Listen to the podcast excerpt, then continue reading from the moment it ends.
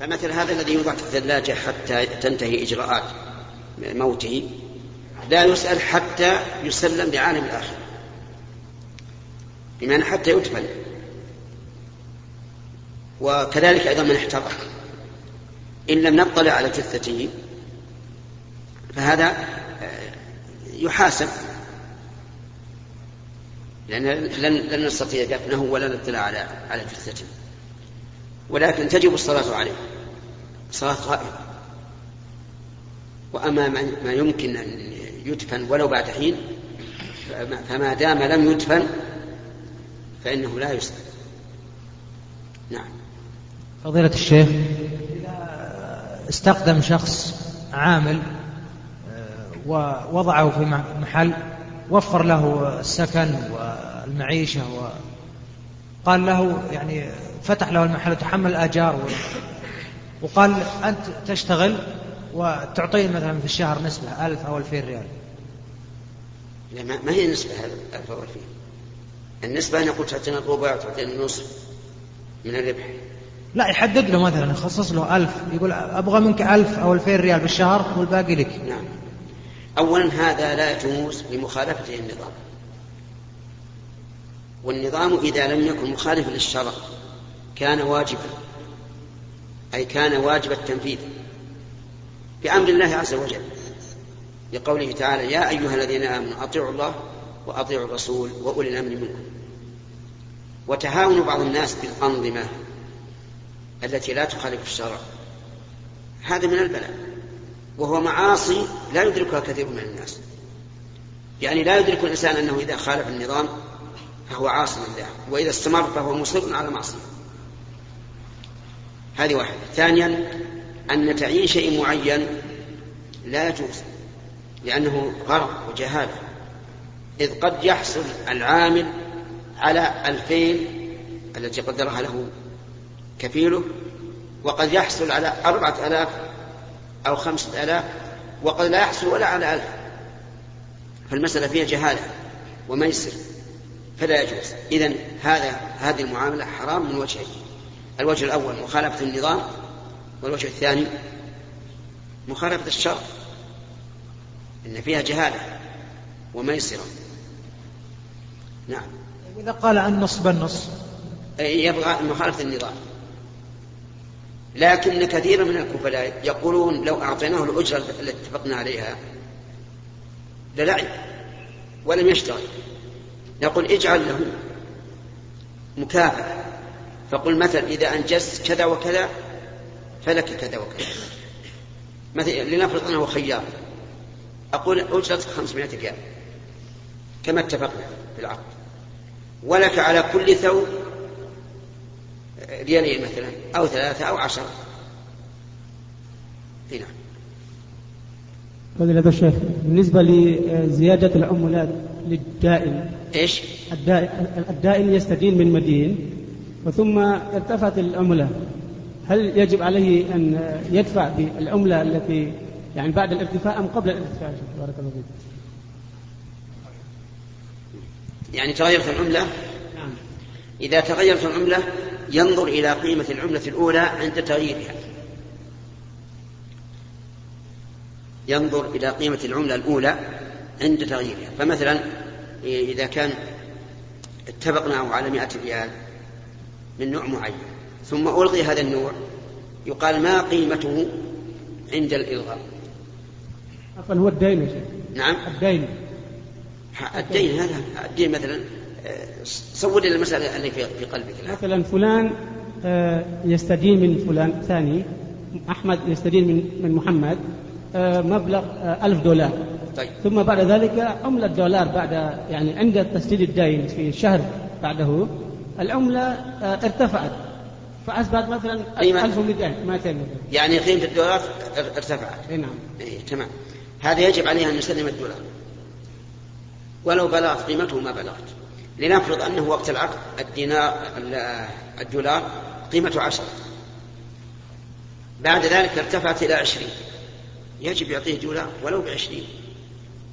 كما أنه بالعكس لو, لو نقصت قيمة الدولار. هل يطالبه الداعم بقيمة الدولار الدولار أولا؟ لا يعطيه دولار ولو كان بنصف القيمة. أي نعم. فضيلة الشيخ ما حكم التباكي في قراءة القرآن وغيرها؟ التباكي إذا لم يكن تصنعا أو رياء فلا بأس به بل قد يكون مطلوبا. أما إذا كان تصنعا أو رياء يعني بعض الأئمة يبكي أو يتباكى رياء من أجل أن يبكي الناس الذين حوله أو ليقال إنه رجل بكى فهذا لا يجوز. لكن كونك تستدعي البكاء بمعنى أنك تحاول أن قلبك يخشى ويشاهد عظمة الله عز وجل أو يشاهد الثواب في آيات الوعد أو يشاهد العقاب في آيات الوعيد هذا طيب وينفع الإنسان. في حديث لا يحضرني عن صحته إن لم تبكوا فتباكوا لكن لا لا أعلم الآن متى صحة هذا الحديث. نعم. بعد. السلام عليكم. السلام. رجل بدأ صلاة السنة يعني ركعتين قبل الظهر وأقيمت الصلاة. فهل يقطع الصلاة بالتسليمتين أم بدون تسليمتين فما توجيه فضيلته نعم. إذا أقيمت الصلاة والإنسان في نافلة فإن كان في الركعة الثانية أتمها خفيفة لقول النبي صلى الله عليه وسلم من أدرك ركعة من الصلاة فقد أدرك الصلاة. وهذا أدرك ركعة قبل أن ينهى عنها. وأما إذا كان في الأولى فليقطعها. لقول النبي صلى الله عليه وسلم إذا أقيمت الصلاة فلا صلاة إلا المكتوبة. هذا هو التفصيل في هذه المسألة.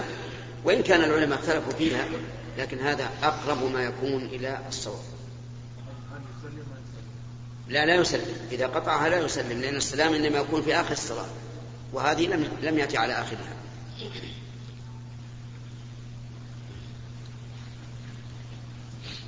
يقول هناك اتفق أئمة الأئمة أن أربعة من الأئمة في أهل السنة والجماعة أبو حنيفة ومالك والشافعي هؤلاء أئمة أهل السنة فهل يجب اتباع أحد الأئمة بالضبط؟ ما وهل يوجد دليل على ذلك؟ لا يجب اتباع أحد من الخلق إلا محمد صلى الله عليه وسلم أما غيره من الناس فلا يجب اتباعه طيب لكن بعض العلماء قال إن قول الصحابي حجة ويتبع بشرطين أن لا يخالف نصا شرعيا وأن لا يخالفه أحد من الصحابة. فإن خالف نصا شرعيا فمعلوم أن النص أولى بالاتباع. وإن خالفه أحد من الصحابة أخذ بالأرجح من الصحابيين. أما من سواهم فلا يجب. يعني لا يجب عليه أن يكون حنبليا أو شافعيا أو مالكيا أو حنفيا أو سفيانيا ما يجب. هنا. طيب لكن الناس اللي ما يقدرون يأخذون العلم جهل. الذين لا يستطيعون أمرهم الله أن يسألوا أهل العلم. قال اسألوا أهل الذكر إن كنتم لا تعلمون. فمن لا يعلم فرضه التقليد. لكن من يقلد؟ لا نقول يجب عليك أن تقلد أحمد ولا الشافعي ولا مالك ولا أبا حنيفة ولا سفيان الثوري ولا غيرهم. اتبع من ترى أنه أقرب إلى الحق. نعم. ثبت في صحيح البخاري أن النبي صلى الله عليه وسلم كان يصلي في رمضان 11 ركعة. وفي ترجمة ترجمة صحيح البخاري بالوردية كتبوا فقس على ذلك سواء كانت تهجد أم كان نفل أم كان تراويح. يعني ثم نجد أن عمر بن الخطاب جعلها عشرين ركعة. فأيهما الأصح وهل أولا بارك الله فيك أن الرسول صلى الله عليه وسلم كان يقوم بإحدى عشر ركعة. لكن هل قال للناس لا تزيدوا عليها؟ لم يقل. بل جعل الباب مفتوحا. لما سأله الرجل عن صلاة الليل قال مثنى مثنى. فإذا خشي أحدكم الصبح صلى واحدة فأوترت له ما صلى.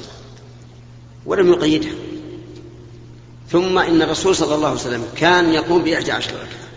لكن هل هو كقيامنا كان يقوم حتى تتاور من قدماه وحتى يعجز الشباب من, من, من, الصحابة عن متابعته إلا بمشقة ألم تعلم أن ابن مسعود قام معه ليلة؟ فقرأ النبي عليه الصلاة والسلام وأطال القراءة حتى هم أن يجلس من طول القيام. فالأمر في هذا واسع. إن شئت إحدى عشرة لكن بتأني وطمأنينة وقراءة. وإن شئت بإحدى عشرة بثلاث وعشرين. وإن شئت بست وتسع وثلاثين. الأمر واسع. المهم أن لا تشق على الناس.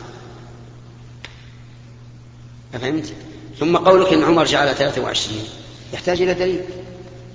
من قال هذا؟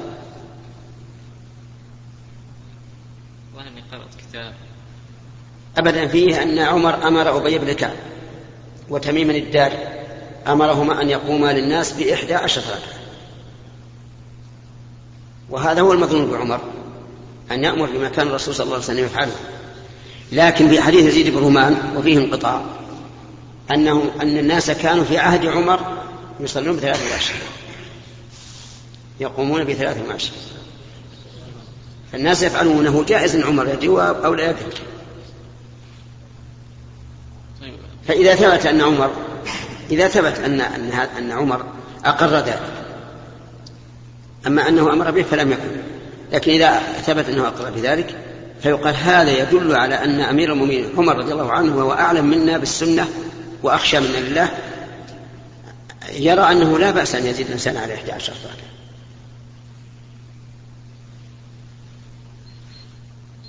ركعة فضيلة الشيخ عفى الله عنك. رجلان وامرأتان رموا الجمار في اليوم الثاني عشر بعد صلاة الفجر وقالوا بأن أفتينا بجواز ذلك. فما رأيكم فضيلة الشيخ؟ وهل هل استفتوا من يثقون بعلمه؟ فالإثم على الذي أفتاهم كان هناك إثم. لأنه لا يجوز الرمي في اليوم الثاني عشر قبل الزوال ولا في اليوم الحادي عشر ولا في اليوم الثالث عشر. حيث أن النبي صلى الله عليه وسلم كان ينتهز زوال الشمس ومن حين أن تزول يرمي قبل أن يصلي الظهر. وهذا يدل على أنه صلى الله عليه وعلى آله وسلم يترقب الزوال بترقب شديد. ولو كان يجوز أن يرمي قبل الزوال لرمى في أول النهار لأن ذلك أيسر له وللأمة. أو لرخص للضعفاء كما رخص لهم في رمي جمة العقبة. فالصواب أنه لا يجوز. وإن قال به من قال من التابعين أو من بعد التابعين لكن المرجع الكتاب والسنة. والذي يرمي قبل الزوال مستندا إلى شخص يثق بعلمه فليس عليه شيء. لأن هذا هو الذي كلف به. فاسألوا أهل الذكر إن كنتم لا تعلمون. أما إذا كان قصده آه، تتبع الرخص فعليه الإثم وعليه الفدية تذبح في مكة توزع الفقراء. والذي يبدو والله أعلم أن مثل هؤلاء يقصدون التتبع الرخص. لأن من العلماء من هو أعلم من, من, من الذي أفتاهم يقول لا يجوز. ولا يمكن أن تكون الأمة كلها إلا واحد أو اثنين عطاء بن أبي رباح والثاني والثالث. تجمع على أنه لا يجوز قبل الزوال ونتبع واحد من ملايين الملايين. المهم إذا كان قصرا تتبع الرخص فعليهم الفدية مع الإثم والتوبة إلى الله عز وجل. وإن كان لا يثقون بعلمه يقول لا هذا هذا عالم وموثوق. فليس عليهم شيء. نعم. فضيلة الشيخ هذا رجل مسافر أدركته الجمعة وهو في الطريق فوقف ودخل المسجد فأدرك الإمام في التشهد الأخير. فهل يصلي أربعا اتباعا للإمام أو يصلي ركعتين؟ الإمام ما صلى؟ لا الإمام لأنه مقيم. لكن صلى الجمعة ركعتين. أي لكن لو كان مقيم لا صلى لو كان مقيم. الآن ما هو مقيم. فهذا يصلي ركعتين فقط. ركعتين على أن لأنه لما فاتته الجمعة صار فرضه الظهر والظهر في حقه. ركعتين. ركعتان مقصورة. فضيلة الشيخ جدتي أم الوالدة أرضعتني مع خالي. أرضعت؟ أرضعتني مع خالي. فهل يجوز الآن يتزوج أولاد خالي ببناتي؟ والعكس. أنت رضعت. نعم شيخ. أنت رضعت من جدتي أنا رضعت من جدتي. كم مرة؟ سنتين حوالين كاملين. آه زين خمس آه. تكون ولدا لها كذا؟ هل يجوز؟ نعم. ما تكون ولدا لها أسألك يا شيخ تكون أنت ولدا لها آه نعم أنا ولد طيب. نعم. ويكون خالك؟ أخي لك. أخي من الرضاعة خالك من أخ لك من الرضاعة من الرضاعة بناتك هو هو عمهن. أنا عمه هو عمهن. بنات. بناتك هو عمهن. نعم. وبناته أنت عمهن يعني ما يجوز أن يتزوجوا حسن يزوج بنت أخوه ما. جزاك الله خير طيب يا شيخ المسافر إذا حان عليه مثلا الظهر وأذن وهو قد عزم بالسفر وركب السيارة هل يؤخر الظهر إلى العصر أم أنه يصلي معه؟ لا بأس ما. إذا أذن وهو في البلد بلده هو فله أن أن يؤخرها له أن يؤخرها ويصليها قصرا ولو أذن لكن إذا سمع الإقامة وهو لا زال هو بلده. في بلد يصلي. لابد أن يصلي. يصلي الظهر أم الظهر والعصر؟ لا العصر لا يصليها لأنه ما بعد الظهر. إذا سمع الإقامة يصلي مع الناس الظهر. ثم يركب وإذا جاء وقت العصر؟ كاملة ليست قصر ها؟ ليست قصر كاملة يعني. إيه كامل هو في بلده. لكن إذا خاف رفقة إذا خاف فوات الرفقة مثل أن يكون له موعد في إقلاع الطائرة. لو تأخر حتى يأتي الإمام ويقيم تفوته الرحلة. فهنا يعذر بترك الجماعة. ويخرج ويصلي ظهرا مقصورا. اليمين. فضيلة الوالد الشيخ محمد العسيمين أحسن الله إليك. رجل يقول حججت هذا العام بإذن الله ولكني رميت الجمرات يوم الخميس 12 ذي الحجة بعد صلاة الظهر. ثم ذهبت إلى مكة وطفت طواف الوداع وانتهيت من ذلك في حدود الساعة الخامسة قبل المغرب. ثم ذهبت إلى مسكني في العزيزية وكان في نيتي أخذ أغراضي والسفر إلى جدة مباشرة لأن لي قريب بها أقضي معه عدة أيام. ولكن نظرا لحالتي الصحية التي أصابتني يوم عرفة لم أستطع فأجلت سفري حتى الصباح فنمت في مسكني واستيقظت صباحا وسافرت من مكة إلى جدة في حدود الساعة التاسعة صباحا. أفيدونا؟ هل علي من فدية؟ لأن لم يعد طواف الوداع مرتب. سفر على طول. هل هو من أهل جدة ولا منين؟ هو من أهل جدة هو هل هو ساكن في جدة؟ هو من أهل القصيم. لكان عليه أنه لو, رجع من جدة كان الواجب عليه. الواجب عليه أنه يرجع من جدة ويطوف. أو يطوف قبل أن يسافر. فالذي أرى أنه احتياطا أن يذبح فدية في مكة توزع على الفقراء. احتياطا. نعم. فضيلة الشيخ ما حكم فيما يفعله بعض الناس من التحرز عن عدم أكل اللحوم المستوردة؟ والله إذا كانت الشبهة عنده قوية فلا بأس. هذا من باب الورع. وأما إذا كان مجرد وهم كما هو الواقع فهو مخطئ مخطئ. لأن النبي صلى الله عليه وسلم سأله قوم قالوا يا رسول الله إن قوما يأتوننا باللحم. لا ندري أذكر, أذكر اسم الله عليه أم لا. فقال سموا أنتم وكلوا. قالت عائشة راوية الحديث وكانوا حديثي عهد بكفر وحديث العهد بالكفر يجهل كثيرا من أحكام الإسلام. ومع ذلك قال سموا أنتم وكلوا كأنه يقول ليس عليكم أن تسألوا عن فعل غيركم اسألوا عن فعلكم أنتم. فعل غيركم الذبح وقد انتهى. وفعلكم أنتم الأكل فسموا والغالب أن الذي يمتنع في السعودية خاصة أنه يمتنع بناء على وهم. لا حقيقة. لأن الذي سمعنا نحن في مجلس هيئة كبار العلماء من وزير التجارة ومن له صلة في هذا الأمر أنه لا يرد على السعودية إلا شيء مذبوح على الطريقة الإسلامية وبالتسمية وكل شيء. هنا. وأما ما يشاع من أنه أنهم وجدوا كرتون مكتوب عليه ذبح على الطريقة الإسلامية وإذا وإذا هو سمك فهذا الظاهر ما أدري عن صحته. وإن صح فربما الذي الذي يعبون هناك ناس لا يعرفون اللغة العربية. وعندهم سمك وعندهم دجاج حطوا هذا في هذا وهذا في هذا. نعم. فضيلة الشيخ. لا اليمين والشمال. نعم. صلى الله عليه وسلم. إن الرجل يعمل بعمل أهل الجنة حتى ما يكون بينه وبينها إلا ذراع فيسبق عليه الكتاب فيعمل بعمل أهل النار فيدخلها هذا يا بني خطير جدا. خطير.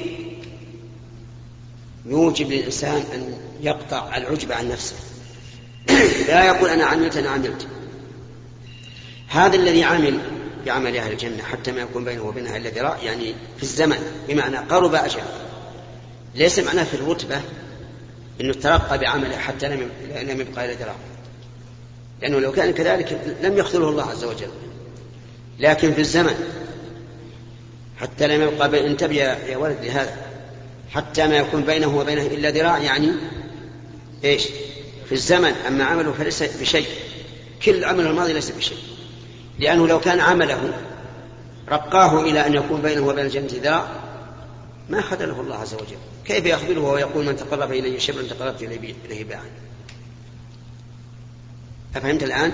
طيب. إذا قال قائل كيف يكون عمله عمل الجنة؟ نقول نعم هذا فيما يبدو للناس. فيما يبدو للناس أنه من أهل الجنة. نسأل الله أن يعيذنا وإياكم من هذه الحال. حال صعبة ويدل لهذا القيد ما أخرجه البخاري. أن رجلا كان مع الرسول عليه الصلاة والسلام في إحدى الغزوات وكان رجلا شجاعا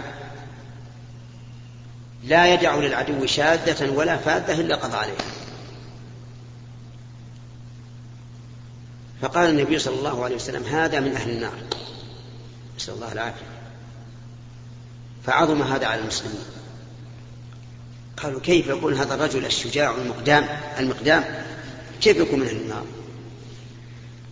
فقال رجل والله لألزمنه وش معنى ألزمنه؟ ها؟ أكون معه أشوف النهاية فلازمه. فأصيب هذا الرجل بسهم من العدو. فجزل فسل سيفه ووضع ذبابه على صدره ثم اتكأ عليه حتى ظهر من, من, من ظهره والعياذ بالله. صار نهايته إيش؟ وش نهايته؟ أن قتل نفسه عاد الرجل الذي لزمه إلى الرسول صلى الله عليه وسلم وقال أشهد أنك رسول الله قال بما قال إن الرجل الذي ذكرت لنا بالأمس أنه من أهل النار فعل كذا وكذا فقال صلى الله عليه وسلم إن الرجل ليعمل بعمل أهل الجنة فيما يبدو للناس وهو من أهل النار. أسأل الله أن يحسن لي ولكم الخاتمة. علينا أن أن نتريث في الأمور وأن ننظر وش نحن فيه وأن لا نعجب بأنفسنا. عملنا مهما كان ذنوبنا عظيمة كثيرة. فهمت الآن؟ إذا أطلب منك ما معنى قوله حتى ما يكون بينه وبينه إلا وبينها إلا ذراع؟ الزمن. في الزمن لا في الرتبة ها؟ يعني حتى يقرب أجله. فيعمل بعمل أهل النار مثل هذا الرجل الآن. عمل عمل عمل أهل الجنة فيما يبدو لنا. لما قرب أجله صار هذا. فهمت؟ أما رجل يعمل بعمل أهل الجنة مخلصا لله متبعا لرسول الله حتى يكون في منزلة عالية ما بقي عليه بينه وبين الجنة إلا ذراع فهذا لا يمكن أن يخذله الله عز وجل. لأن الله أكرم من عبده سبحانه وتعالى. نعم. فضيلة الشيخ صلى الله عليه إذا كان من يقول برمي الجمار في الليل لأنه لم ينتهي الوقت. إذا متى ينتهي وقت رمي الجمار؟ أي نعم. الذين يقولون إنه يعني يمتد وقت الرمي إلى فجر اليوم التالي يقولون إن الرسول عليه الصلاة والسلام حدد أوله ولم يحدد آخره. وأن ما جاز في أول الليل جاز في آخر الليل كالوقوف بعرفة. الوقوف بعرفة معلوم أن يوم يوم عرفة ينتهي بغروب الشمس. لكن ليلة العيد اللي هي ليلة عاشر تدفع إيش؟ تدفع اللي قبلها اليوم التاسع. فقال هذه مثله من الناس من يقول يرمي في الليل إلى نصف الليل فقط. إلى نصف الليل فقط. حجتهم في هذا أن الرسول صلى الله عليه وسلم سأله رجل قال رميت بعدما أمسيت. قال لا حرج. قال والمساء يكون من نصف النهار الأخير إلى نصف الليل الأول. إلى آخر نصف الليل الأول. كل هذا مساء. والذي يظهر لي أنا أن القول بأنها يمتد إلى الفجر أقرب للصواب. نعم. كان ممنوع السؤال الآخر. إلا إذا انتهت الأسئلة نعود عليه نعم. فضيلة الشيخ إذا كان الإنسان مسافر ثم أقبل على بلده ويريد أن يجمع ويقصر مثلا الظهر والعصر ولكنه يأتي يعني في, في ظنه أنه يصل إلى بلده قبل وقت العصر. نعم. ثم يأتي وينام ويترك صلاة العصر. لكنه قد صلاها قد صلاها مع الظهر. هل يحق له أن يصليها مع الظهر؟ يعني؟ نعم. أقول الإنسان ما دام لم يصل إلى بلده يدخل البلد فعلا فله الترخص برخص السفر من الجمع والقصر. ولهذا صلى أمير المؤمنين علي بن أبي طالب رضي الله عنه وقد أقبل على الكوفة. صلى ركعتين فقالوا يا أمير المؤمنين هذه الكوفة. فقال إنا, لن إنا لم ندخلها. فيجوز الإنسان أن يترخص برخص السفر كلها حتى يدخل البلد. فإذا صلى العصر مع الظهر ودخل البلد قبل العصر فله أن ينام ولا حرج عليه لأنه أبرأ ذمته بعده ما اليسار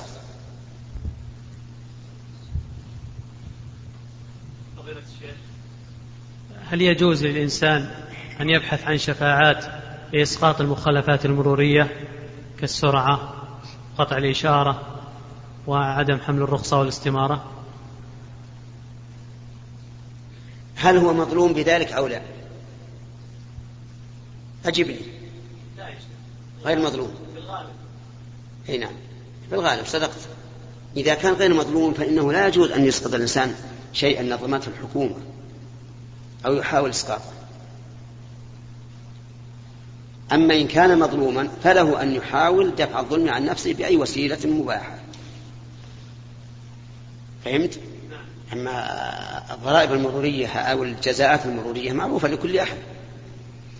والآن انظر كيف الحوادث عندنا. مع العلم بأن الحكومة جزاها الله خير ما قصرت. نظمت جزاءات تردع الإنسان. لكن نشوف المخالفات كثيرة. ومن نظر إلى الإحصاءات يعني يتعجب كيف يكون هذا في البلد. نعم. بعده؟ مع اليمين. نعم يا شيخ. أقول يا شيخ؟ اليمين. نعم. آه هذا يا شيخ آه إنسان يريد أن يصلي السنة. إيش؟ إنسان يريد أن يصلي النافلة. آه. ويسأل عن ذوات الأسباب. يريد أن يصلي سنة بنيتين. مثل؟ مثلا سنة الوضوء وسنة الظهر. إيه. وكذلك تحية المسجد. نعم. هل أن يجمع ثلاث بنية هو القاعدة في هذا أننا إذا علمنا أن الشارع إنما أراد منا أن نصلي. فإذا صلى بنية واحدة كفى. لكن ما قصدت بعينه لا يكفي عنها ذات السبب. مثال ذلك رجل توضأ لصلاة الظهر بعد أذان الظهر الآن أمامه شيئان وهما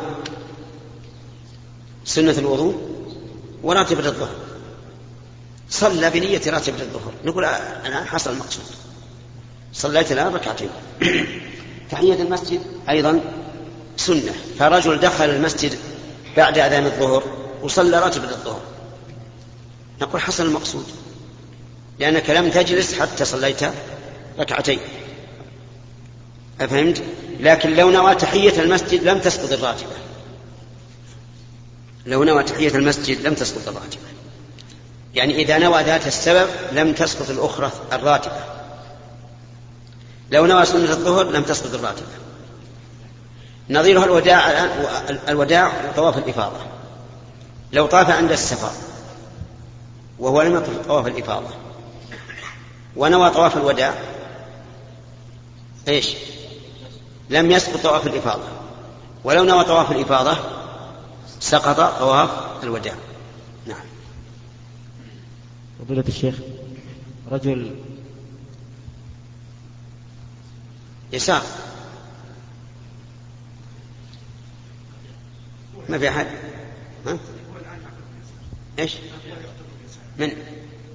اللي سأل طيب اللي بعده فضيلة الشيخ حفظك الله رجل في يوم العيد سعى دون أن يطوف وأخر الطواف إلى إلى آخر إلى, إلى, إلى اليوم الثالث واحتج بقول النبي صلى الله عليه وسلم افعل ولا حرج أنه ما التقديم جواز التقديم والتأخير نعم. فهل فعله هذا صحيح؟ إي نعم صحيح هذا صحيح لأن الرسول صلى الله عليه وسلم سئل فقال له رجل سعيت قبل أن أطوف؟ قال لا حرج.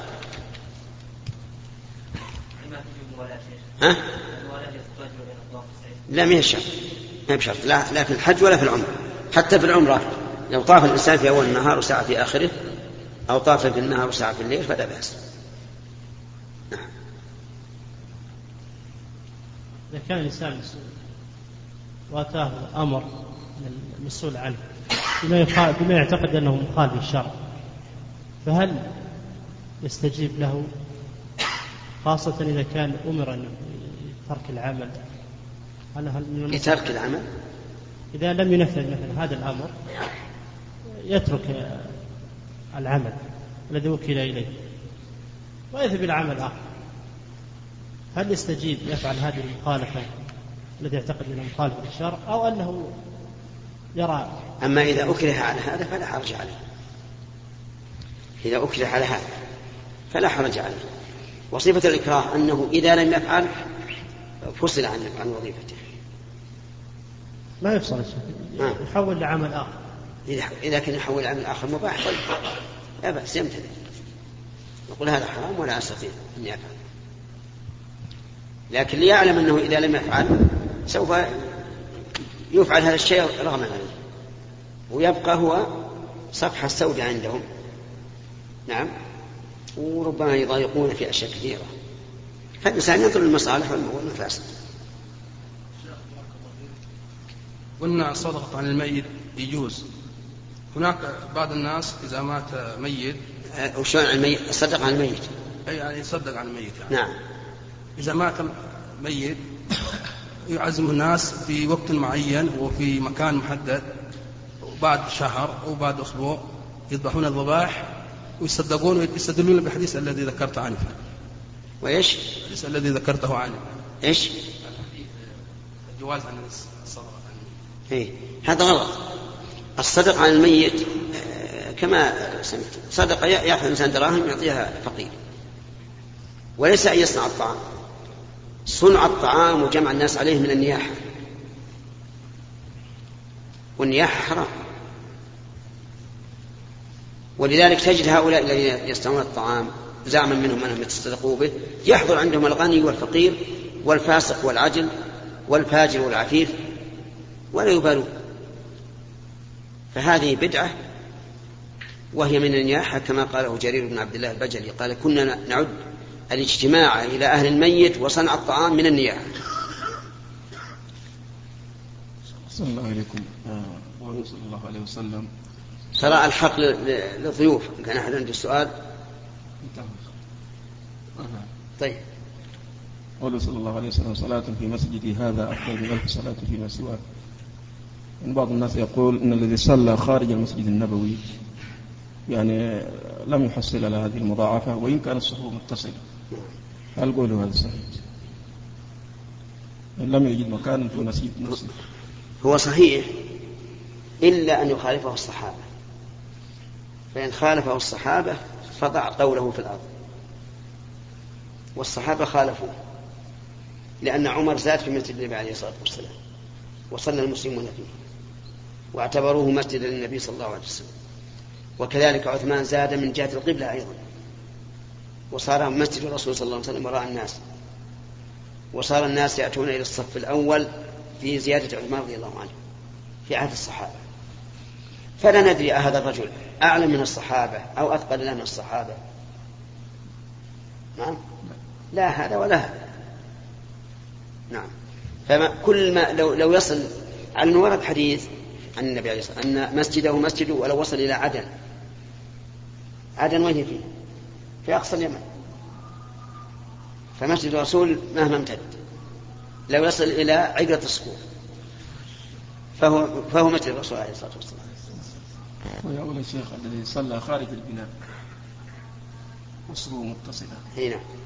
هذا لا والذي خارج صلى في الداخل. نعم هو صحيح أنه ما صلى في المسجد. صلى خارج المسجد لكن الجماعة واحدة. الجماعة واحدة وكما جاء في الحديث هم القوم لا يشقى بهم جليسهم في في من جلس في في حلق الذكر يريد أمرا دنيويا. فالذي نرى أنه يتصل الصفوف فالحكم واحد إن شاء الله تعالى. وبالأذان ينتهي الوقت. وسبحانك اللهم ربنا وبحمدك أشهد أن لا إله إلا أنت أستغفرك وأتوب إليك. وإلى الخميس القادم إن شاء الله تعالى. وصلنا الله وإياكم إلى خير وختم لنا ولكم بالخير.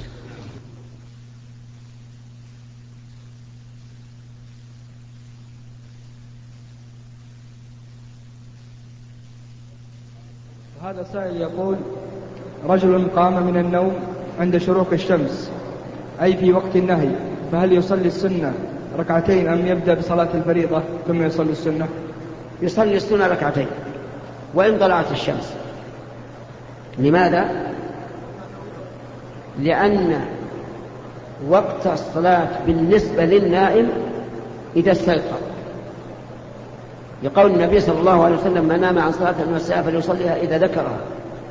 فإذا استيقظ فكأنه أذن الفجر فليتوضأ وليصلي السنة وليصلي الفريضة. جزاكم الله خيرا. وهذا سائل يقول هل من السنة في صلاة الجنازة رفع اليدين مع كل تكبيرة؟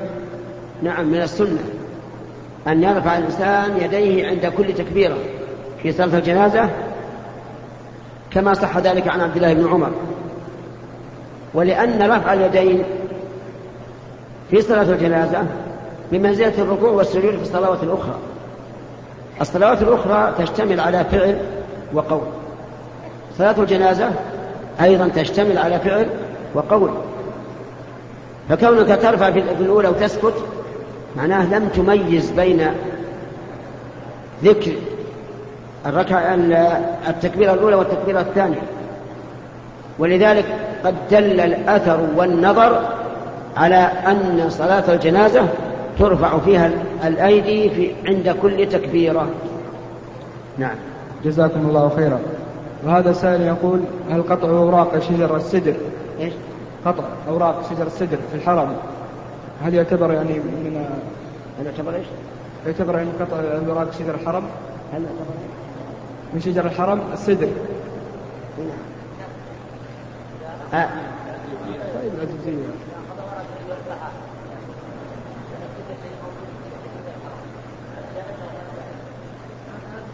جميع الحرم لا يجوز أن يعضد شجر ولا أغصان ولا حشيشه إلا ما غرسه الآدمي. فما غرسه الآدمي فهو ملكه. لكن ما نبت بدون فعل الآدمي فإنه للحرم. لا يجوز قطعه. ومن قطعه جاهلا فلا شيء عليه. ومن قطعه عالما فعليه أن يتوب إلى الله. لا الثمر مو الشجر الثمر لا بأس به. الثمر آه ومثل النبق. النبق هذا من, من السدر يجوز أن تقطع النبق. وكذلك الكمأة. فتعرفون الكمأة؟ الفقع أتعرفون الفقع إذا معناه لابد نأتي بفقعة هنا ونوريكم إياها ولا ما تعرفونها على كل حال هي معروفة. والشاعر يقول لمعشوقته أو محبوبته ولقد جنيتك أكمؤا وعساقلا ولقد نهيتك عن بنات الأوبر. معروف هذا المهم من الفقع ليس من الشجر ولا من الحشيش فيجوز أن يأخذه الإنسان ولو في داخل الحرم. حتى لو كان للدواء يا شيخ. نعم. حتى كان حتى لو كان للدواء. حتى لو كان للدواء. أما الإذخر فهو مستثنى هذا سؤال فضيلة الشيخ. ما هي الآية المحكمة والآية المتشابهة؟ وما الفرق بينهما؟ نعم. بسم الله الرحمن الرحيم. الآية المحكمة هي التي اتضح معناها. والمتشابهة هي التي فيها إجمال لم يشتبه. مثال الأول قول الله تعالى شهر رمضان الذي فيه أنزل فيه القرآن. كلنا يعرف ما هو شهر رمضان. أليس كذلك؟ وكلنا يعرف ما هو القرآن. نقول هذه محكم المتشابه الذي فيه اختلاف. مثل قول الله تبارك وتعالى ثم لم تكن فتنتهم إلا أن قالوا والله ربنا ما كنا مشركين. فهنا نفوا أن يكونوا مشركين. وفي آية أخرى قال الله تعالى ولا يكتمون الله حديثا. فهذا متشابه.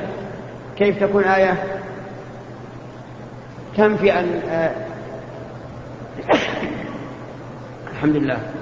يهديكم الله أصحاب آية تقول إنهم نفوا أن يكونوا مشركين وآية تقول إنهم لا يكتمون الله حديثا. فيشتبه الإنسان على الإنسان المعنى؟ فيأتي أهل العلم ويقولون إن يوم القيامة ليس ساعة واحدة مقداره كم؟ خمسون ألف سنة. ففي بعض الأوقات يكتمون وفي بعض الأوقات لا يكتمون. كذلك قال الله عز وجل يوم تبيض وجوه وتسود وجوه وقال ونحشر المجرمين يومئذ زرقا. كيف تسود؟ تكون زرقا. فيقال هذا من المتشابه الذي يعلمه الراسخون في العلم. فيقولون يوم القيامة طويل تختلف فيها الأحوال. فتسود الوجوه وتزرق. أو يقال إن الزرقة الحالكة قريبة من من السواد. جزاكم الله خيرا وهذا سائل يقول قول الله تعالى الرحمن على العرش استوى. هل هي من المتشابهة من المحكم؟ هذه ليست من المتشابه كما قال الإمام مالك رحمه الله الاستواء غير مجهول لكن الكيف غير معلوم. ولا معقول. ولا ولا ولا يؤدي هذا الاشتباه في كيفية الاستواء إلى كون الاستواء مشتبها لأن الاستواء معلوم وهو العلو على الشيء. نعم. جزاكم الله خيرا. وهذا سائل يقول هل في القرآن مجاز؟ الأسئلة هذه ما أقول هذه أسئلة ما تفيد. جزاكم الله خيرا. وهذا السائل يقول هل طواف الوداع يلزم الحاج ألا يعود إلى البيت أم لا؟ نعم. طواف الوداع يجب أن يكون آخر أمور الإنسان إذا فرغ من كل شيء وأراد أن يركب السيارة يطوف لأن النبي صلى الله عليه وسلم قال لا ينصرف أحد حتى يكون آخر عهده بالبيت. وهو صلى الله عليه وعلى آله وسلم طاف للوداع في آخر الليل وصلى الفجر ومشى. فمثلا إذا قدرنا أن موعد الرحلة بعد صلاة الفجر مباشرة. نقول طف للوداع قبل أذان الفجر ثم صل الفجر وتوكل على الله. لكن تطوف للوداع بعد المغرب وأنت, ما وأنت لا تريد السفر إلا في الصباح هذا لا يجوز.